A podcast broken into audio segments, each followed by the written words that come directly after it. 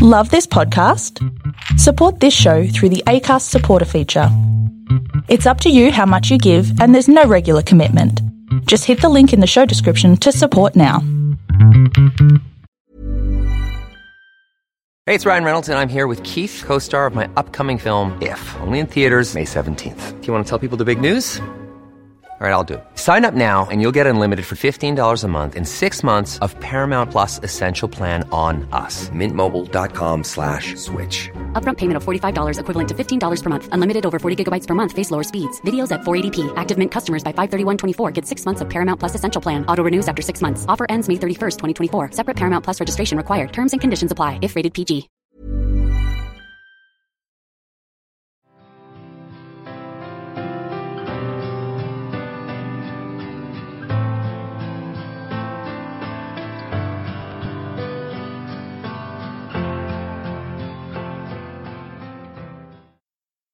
Welcome back to Loose Ends, the Singh family tragedy. This is episode 13, The Goal. My name is Graeme Crowley. Thank you very much for listening. This podcast has been created specifically for adult audiences, so listener discretion is advised. The thoughts and opinions in this podcast are truly mine. Barrister Sam DiCarlo has agreed to come onto the podcast he represented Max Sica at both his committal proceedings and at his trial. Sam has some amazing and interesting insights into the case. Sam has a busy schedule and it is taking time to align all the ducks in a row to enable an interview with him to take place. I'll be able to bring you that interview in episode 14. In the interim, some significant new evidence has come to light regarding witness Andrea B. So, welcome to episode 13 The Goal. It seems everyone has an opinion on Andrea B. Many expressed them to me, and none were supportive of her. Episode 11, Max Confesses, generated the most comments of this entire podcast.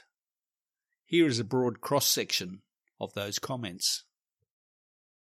As a retired member with 35 years service, 14 as a detective, including Homicide Squad, I find it incredulous the police relied on this witness. It's fairly obvious she has her own mental health issues and could only be described as highly unreliable.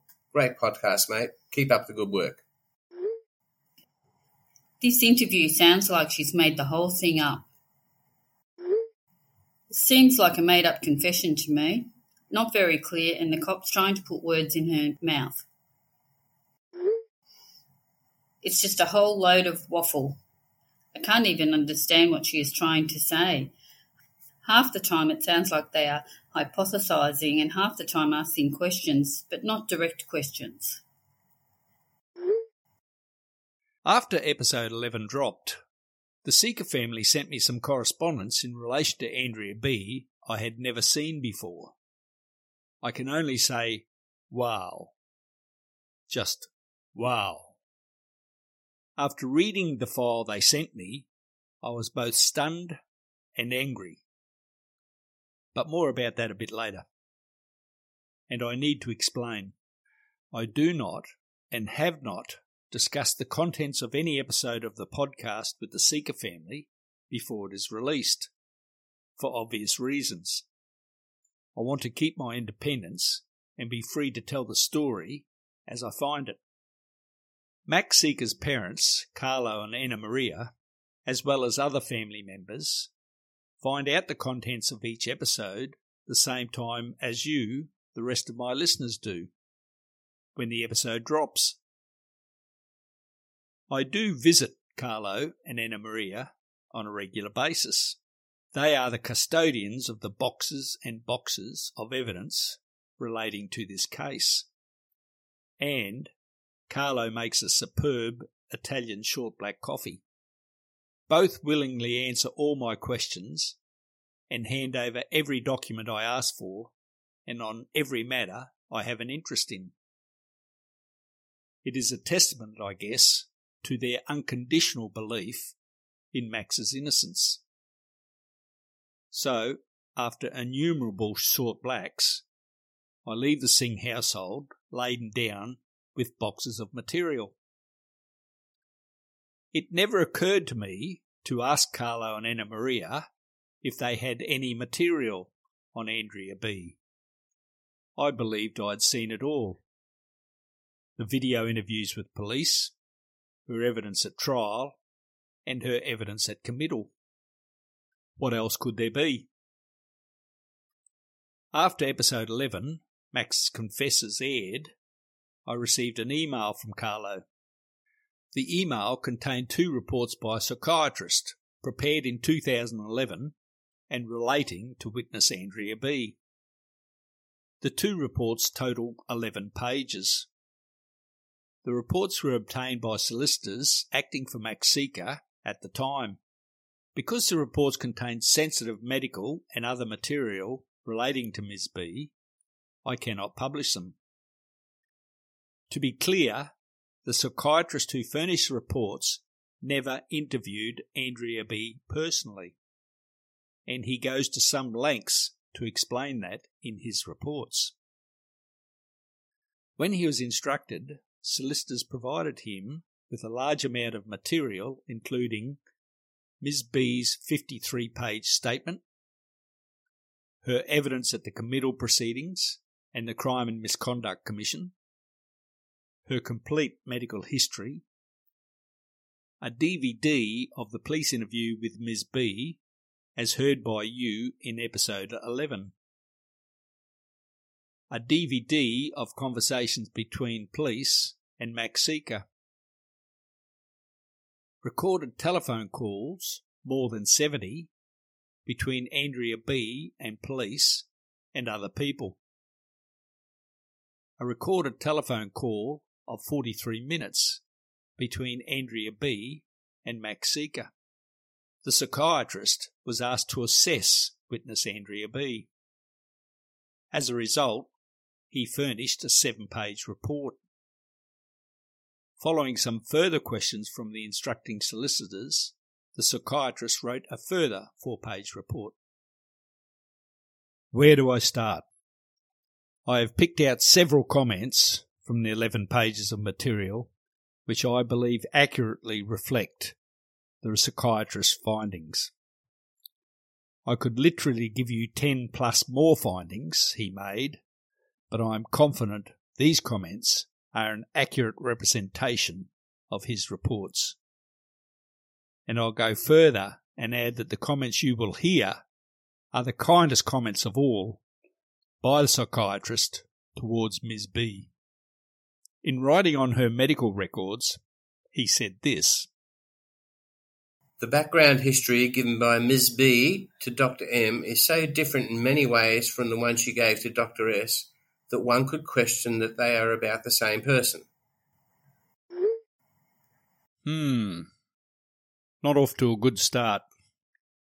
And in assessing Ms. B, the psychiatrist wrote this Having been involved in writing reports for medico-legal purposes for approximately 25 years, and having read numerous witness statements and affidavits, I can truly say that I have never read a witness statement that has ever been close to the style of the 53 page document prepared by Ms. B.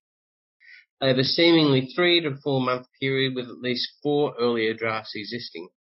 Rather than being a sober and objective outline of facts, this document is much more in the style of a Mills and Boon novel, in which Ms. B takes on what might be described as a dramatic and heroic style spiced up with sexualized references and infused with what might best be described as pop psychology. There are many concerning aspects to Ms. B's testimony. When separated from her carefully rehearsed script, her memory of events that she sees as very important is, when cross-examined, very poor. Her account to the CMC hearing is at substantial variance with much of the committal hearing testimony she gives. Ms. B is a psychologically vulnerable individual who has assumed an heroic role. There are so many major inconsistencies in her account, allied with her need to please individuals in positions of authority, for example, police, that for psychological reasons it is not safe to assume her account of Mr. Sica's alleged confession to her is factual. Indeed, Ms. B exhibits considerable distress regarding her perception that the police had lost interest in her. To be honest, I was floored when I read the psychiatrist's reports. How Ms. B ever made it to the witness box is up there with other unexplained mysteries of the universe. The psychiatrist also wrote in his findings some comments regarding the conduct of the detectives. Here is one snippet. Indeed, on tape 21, the police officer's cynicism, insincerity, and overall low opinion of Ms. B is unmistakably captured at the beginning of the recording, when just immediately prior to picking her up to take her for the arranged appointment with Susan S., one detective is heard to say in low tones, in respect to Mrs. B, fucking dumb bitch. Elsewhere, the psychiatrist wrote that there were at least 70 telephone conversations between detectives and Ms. B, some at least one hour in length, most initiated by Ms. B, where, in his words, she would unburden herself. I cannot believe any experienced detective would consider Ms. B was a credible witness. The investigators spent weeks, if not months, talking to her. They did not need a psychiatrist's report to tell them she was a disturbed individual whose evidence was of dubious and questionable value. The retired homicide squad detective who commented above summed it up after listening to her ramblings on the tape. Similarly, with a prosecutor. In case you're not aware, a prosecutor will talk to every witness before he calls them to give evidence. He wants to evaluate them, to make sure they understand what evidence they are to give. A witness with a 53 page statement of evidence would occupy a large chunk of a prosecutor's time before the witness walked into the witness box and swore to tell the truth, the whole truth, and nothing but the truth. The prosecutor knew about the psychiatrist's reports. He had read them. He did not want those reports anywhere near the jury. He did not want the jury to know what a qualified psychiatrist was writing about her the prosecutor made an application to the court to exclude the psychiatrist's reports from evidence. And the court agreed with his submissions. And then he called her. Welcome to the adversarial system of justice. For those who are not familiar with Australia's judicial system, and my overseas listeners, I will give you a brief overview. Once a defendant is charged with an offence, civil or criminal, he or she faces the adversarial system of justice. Think gladiators, two opponents facing off against each other, a fight to the death, metaphorically, of course. The goal is to win, nothing else. There is no second place. There is no provision nor interest in evaluating the facts to learn the truth. I will repeat that because it is an important and integral part of our judicial system. There is no provision nor interest in evaluating the facts to learn the truth. The gladiators each present their version of events, and the impartial body, the judge or jury, make a determination. I will always remember Graham Stafford, who was charged with the murder of Leanne Holland. After his arrest, he, as well as his family, genuinely believed the court would realise there had been a terrible mistake and he would be released. Quickly. They actually thought it was that simple. I mean, they genuinely believed it would all come out in court. None of the family had ever been inside a courtroom and had no idea of how the system operated. Imagine Graham Stafford's horror when he learned that the truth was an inconvenience and the court case was simply about convicting him of the murder. The old adage, which you may or may not have heard before, sums up the Australian court system succinctly. A barrister or solicitor will not ask a question of a witness he does not already know the answer to. Think about that. How can you get to the truth if you cannot ask questions and won't ask questions unless you already know the answer? Under no circumstances does the barrister want an answer from a witness about something he has not heard before. It could literally be the difference between winning and losing the case. For completeness, I will add that at committal proceedings and voir dires, where they occur, the system does take on an inquisitorial aspect, and questions are asked to get to the truth. But always remember the goal. It reminds me of that scene in the movie A Few Good Men, in which actor Jack Nicholson is answering a question put to him by actor Tom Cruise. That may be how the game is played in the United States, but it is certainly not the way the game is played in Australia. I'll answer the question. You want answers? I think I'm entitled. You want answers? I want the truth! You can't handle the truth! There are rules in adversarial justice, of course. One of them relating to the prosecutor is he must be fair. Just remind me how it is fair that he refused to call Max Sica's brother, Claudio.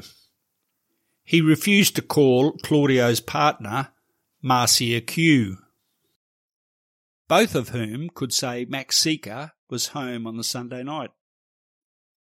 They were unreliable, he said. Sympathetic to the defendant, he said. Whether the prosecutor knew about Lisa L or not, we may never know. He should have known about her. That was his job. Her evidence that all Sica family cars were out front at 1am on the Monday morning was certainly inconvenient for the Crown case. I can understand why they would be reluctant to call her. Just remind me how it is fair that the prosecutor called Andrea B to give evidence in a triple murder trial you would not let that woman near the witness box in a traffic matter. Star witness for the prosecution. And I mean star witness.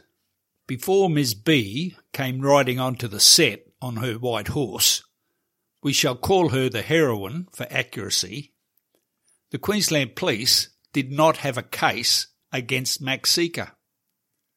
On two occasions, the police had handed a brief of evidence to the DPP, and on both occasions the prosecutors advised the police they did not have sufficient evidence to prosecute. Once Miss B's evidence was added to the script, the prosecution agreed there was now a case against Sica. Arrangements were made to arrest Max Sica. So let me make sure I have this correct. A psychologically challenged individual divorced from reality, with no credibility, resulted in the conviction of a person for three murders. I think that is accurate. Without her evidence, Max Sica would not have been charged.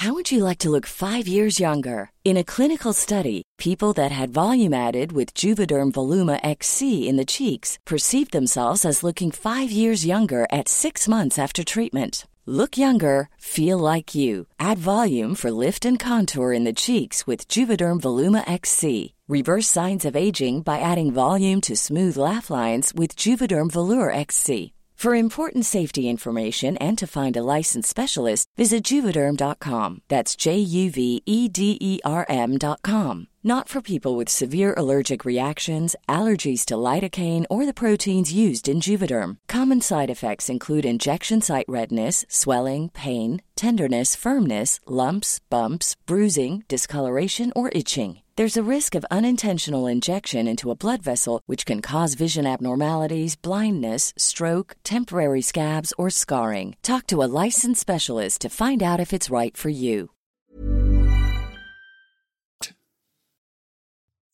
Ms. B and her evidence reflects extremely poorly on the DPP and the Queensland Police.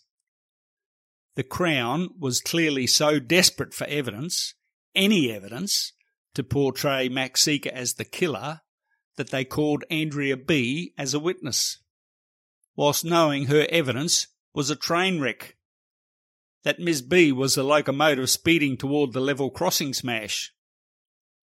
But never forget the goal. And remember, it's not the court's position to find out whether Max Sica murdered those children. The prosecution goal is to win. That's it. If it wasn't so serious, it would be funny. The only ones who would not see the funny side of it would be the defendant and the victims. What influence did Ms. B have on the jury? Were they leaning toward guilty before she gave evidence? Were they leaning toward not guilty before they heard her bizarre story? We will never know. We do know they asked the judge to let them view the videotaped interviews of her with the police. Their request was refused. I have never been on a jury. Perhaps some of my listeners have been. Perhaps you can relate some stories without breaking the law. I assume the jury would say something to each other along the lines of, well, the prosecutor and the police believe this witness has something important to say about this case, Otherwise, the witness would not be called. By the way, the jury were also not in on the aforementioned joke. I wonder if the prosecutor and detectives were proud of calling Ms. B as a witness. If they all adjourned to the police club after court and had a beer and a laugh about her. Maybe they couldn't believe their luck that they got her evidence in. I think they should hang their collective heads in shame. It makes me very angry. But then I remember the goal.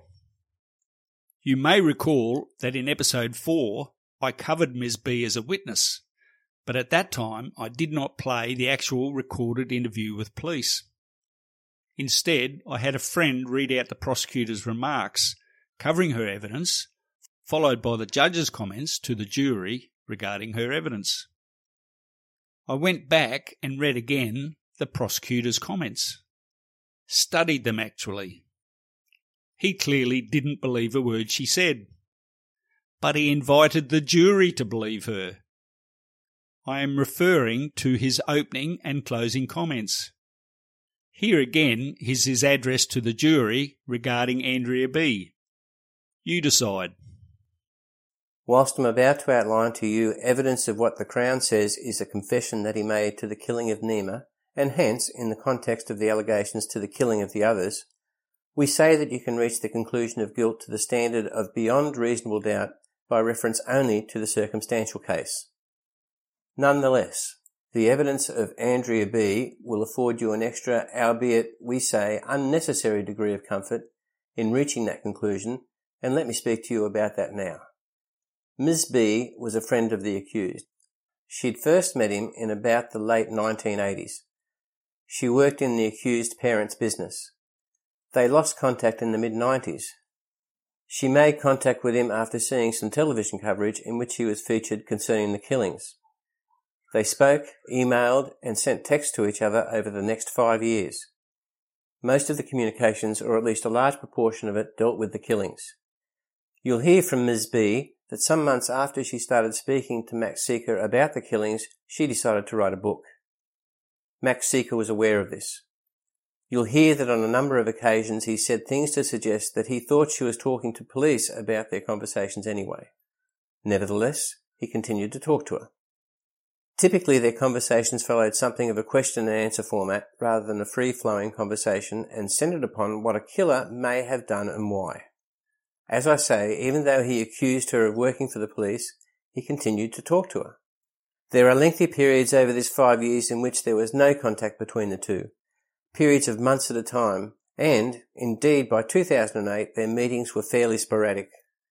They arranged to meet on the 16th of March of 2008. That's the eve of his birthday. He's born on the 17th of March.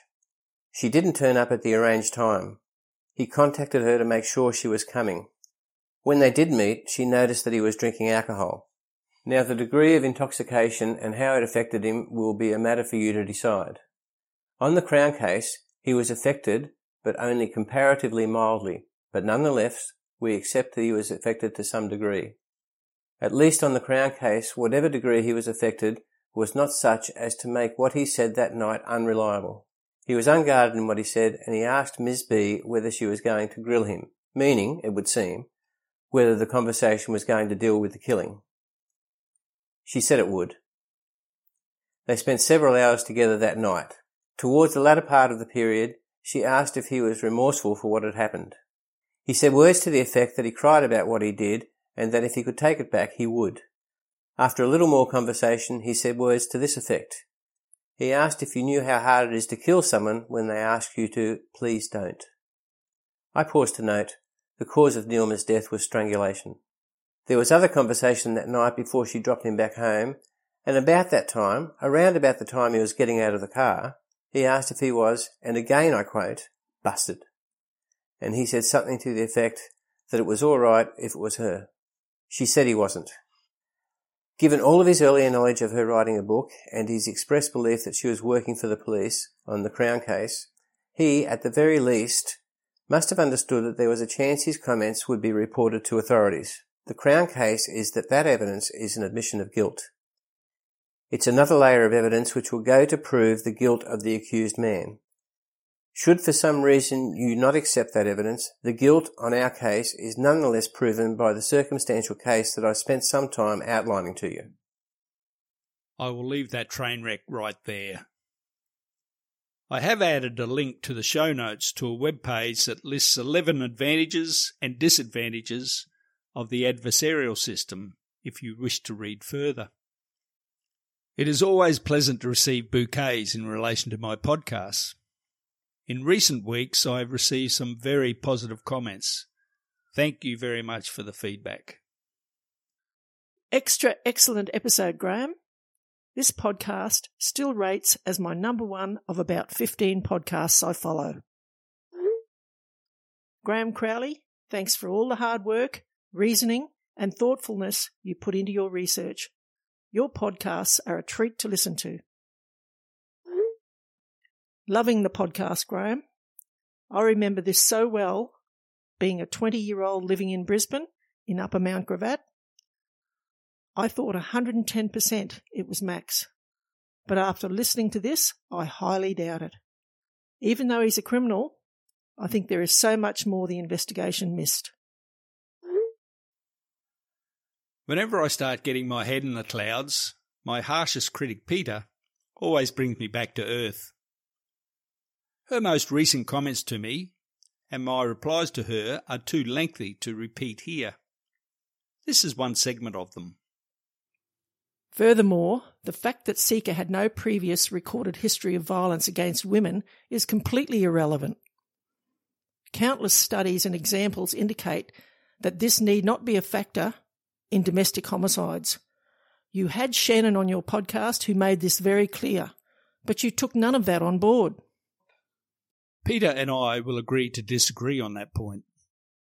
I actually took everything Shannon had to say on board. Her comments did cause me to reflect and do some further research. This was a DV incident, no question, on the police case. Peita kindly pointed me to two articles by British criminologist Jane Monckton Smith. You'll find links to both articles in the show notes. And just to clarify, where I say IPH or IPF, I am referring to intimate partner homicide or intimate partner femicide. Monckton Smith writes that IPH killers follow an eight stage pattern. The eight stages are 1. A pre relationship of stalking or abuse. 2. The romance developing quickly into a serious relationship. Three, the relationship becoming dominated by coercive control. 4. A trigger to threaten the offender's control. For example, the relationship ends or the offender gets into financial difficulty. 5. Escalation. An increase in the intensity or frequency of the partner's control tactics, such as stalking or threatening suicide. 6. The offender has a change of thinking, choosing to move on either through revenge or homicide. 7. The offender may buy weapons or seek opportunities to get the victim alone. 8. Homicide. The offender kills his or her partner and possibly hurts others, such as the victim's children. I am the first to agree Max Sica ticks some, but not all, of the first five stages. If Max Sica did not commit the murders, and again for clarity I state I do not know, it is stages 6, 7, and 8 that intrigue me. They are a change of thinking, planning, and the murder. I searched online statistics of IPH in Australia, and the statistics I found are as follows Australian police deal with 5,000 domestic violence matters on average every week. I found an article researching this very subject for the period 2002 to 2012.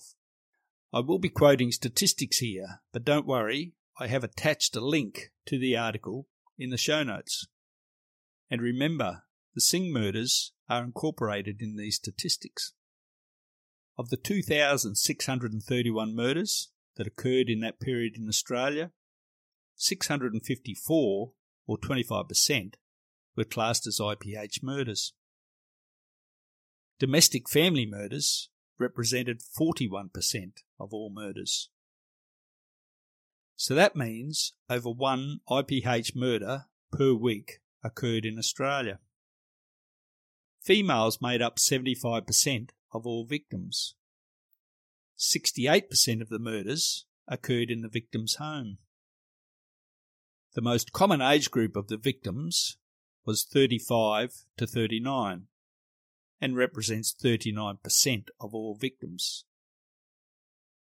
Neelma's age group comprised just 13% of statistics. The causes of death were stabbing 42%, beating 21%, and strangulation 14%. The statistics noted that the consistent finding across 23 years of homicide monitoring has been that stab wounds are most frequently the cause of death in family murders. The most common male offender, representing 41%, was aged 35 to 49 years of age. Max Sica's age group comprised 24% of offenders. In 88% of murders, there was a single victim. Although rare, where there are additional victims, they are likely to be family members. A small number of IPH involved multiple victims. Only 8%, in fact. Of 27 IPH where multiple victims were involved, only four were other family members. 23 were children of the relationship. IPH multiple victims represented just 4% of statistics. Single victim and offender represented 92% of the statistics. 44% of IPH offenders had recorded history of domestic violence. Victim alcohol or drug use amounted to 53%. Offender alcohol or drug use amounted to 48%. How do I summarise these statistics when talking about the Singh murders? I do not know what they were, but I do not believe the Singh murders was a domestic violence event on those statistics. If you do not agree with my findings, by all means tell me. but please be polite. One listener asked me this question Do you see a need for a re-investigation of this case, or perhaps some other further action by police? I can say quite categorically I do not want a re-investigation of these murders, nor a review of the evidence in the Singh murders. Neither do Queensland Police nor the Queensland Government, but for different reasons. If you look at the case from the police government viewpoint, they obtained a conviction. They won. The legal system did its job. It's not relevant if new evidence comes to light. They achieve their goal. Their new goal is to ensure no appeals against a conviction are successful. They literally just want this case to be buried. A barrister once said to me there are only two cases in Queensland the government are scared about the Leanne Holland murder and the Singh murders. Why do I not want a re-investigation? Queensland Police would have to be dragged kicking and screaming to any such investigation. And as such, it would be a damage control exercise at best. Along the lines of, how can we look like we're investigating the murders but at the same time do nothing? Pretty much just what they did in the Leanne Holland case. I would be happy to see a coronial inquest into the Singh murders. Queensland Police can and do influence coronial courts, but they cannot control them. But I am confident the Queensland Government will never hold an inquest into the Singh murders, just as they refused to hold an inquest into the Leanne Holland murder. The only difference being that under Queensland legislation, the government is legally obliged, never mind morally, to hold an inquest into the Holland murder. They just refuse to do so and continue to break their own laws, and they cannot be held to account for it. Bizarre, really. I'm yet to receive any reply to my email to Queensland Police inviting the arresting officer to be interviewed on the podcast. My friend Peter said to me I was insincere in my email to the police. I say I was cranky. I took Peter's comments on board, and I was more sincere when I wrote to Sam DiCarlo, and he has agreed to come onto the podcast. You will hear from him in episode 14. That's it for the goal. Thank you for joining me in this latest episode of Loose Ends. I hope to have episode 14, The Defence Speaks, out within two weeks, but it does depend when I can pin Sam DiCarlo down to an interview. He is busy, and I respect that. If you follow the podcast, you would be advised when a further episode is released. Please rate and review the podcast. If you like the podcast, recommend it to others. If you have questions, information, or feedback, you can contact me via the following. The Facebook page is Loose Ends, the Singh Family Tragedy. My email address is looseends2003 at outlook.com. This podcast was made possible with the grateful assistance of the ACAST Creator Network. Music Before I Go by RKVC. You'll find all my contact details in the show notes at the end of each episode. Thanks again for listening.